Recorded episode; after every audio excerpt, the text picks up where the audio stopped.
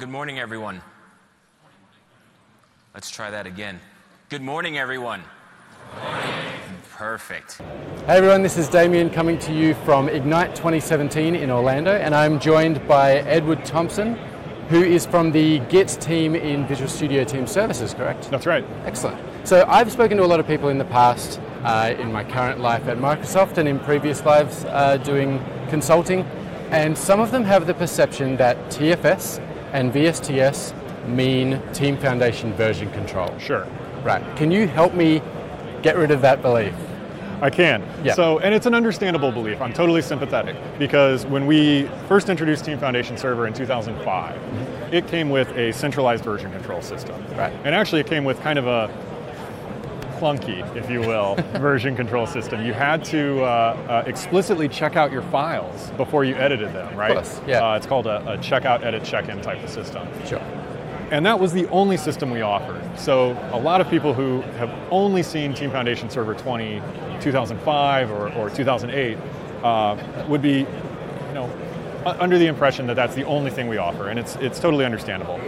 Um, we've offered another type of centralized version control system since then. It's uh, called an edit merge commit system. I won't bore you with the details, but it actually scans the files looking for your changes, so it's a little more flexible. Okay. And then in 2013, we offered Git support.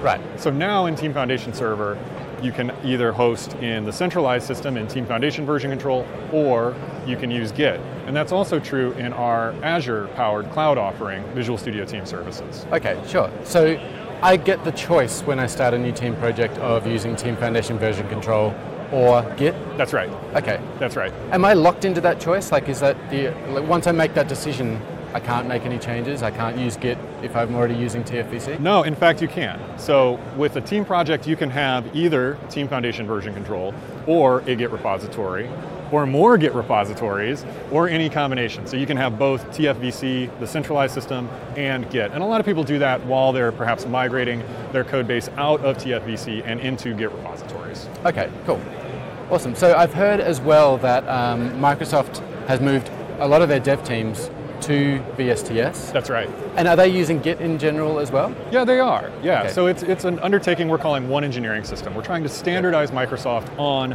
Visual Studio Team services. Okay. And it's been a real challenge, to be honest with you, because some of the teams at Microsoft have been writing code for a long time, like the Windows team. Yep.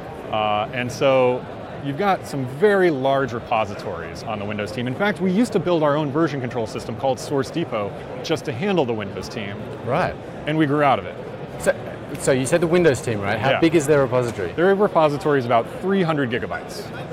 And that's source code is 300 gigabytes. source code, some build tools, all of this stuff, the things that go into creating the Windows that you install Yep. is 300 gigabytes. Is this just because of the history of? That's part of it, but Yeah. also Windows is in a mono repo. It's Okay. in one monolithic repository, and Windows is kind of one of the, the biggest mono repos. In fact, now it's the biggest Git repository because Windows includes everything. Mm-hmm. So, Windows Server, the Windows that you install, Windows Enterprise.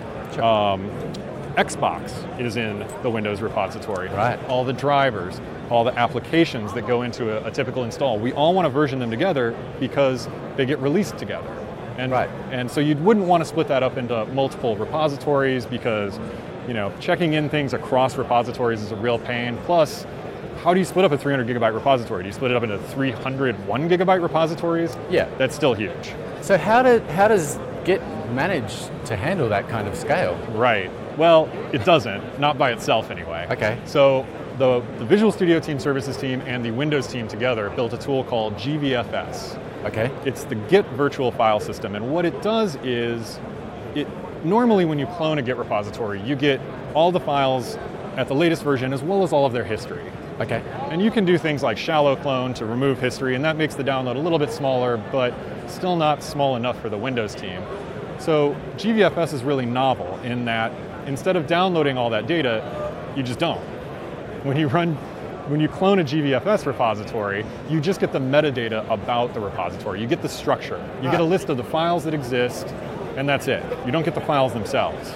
Okay. And then the Windows team, this is where they came in, they created some magic called the GVFS driver.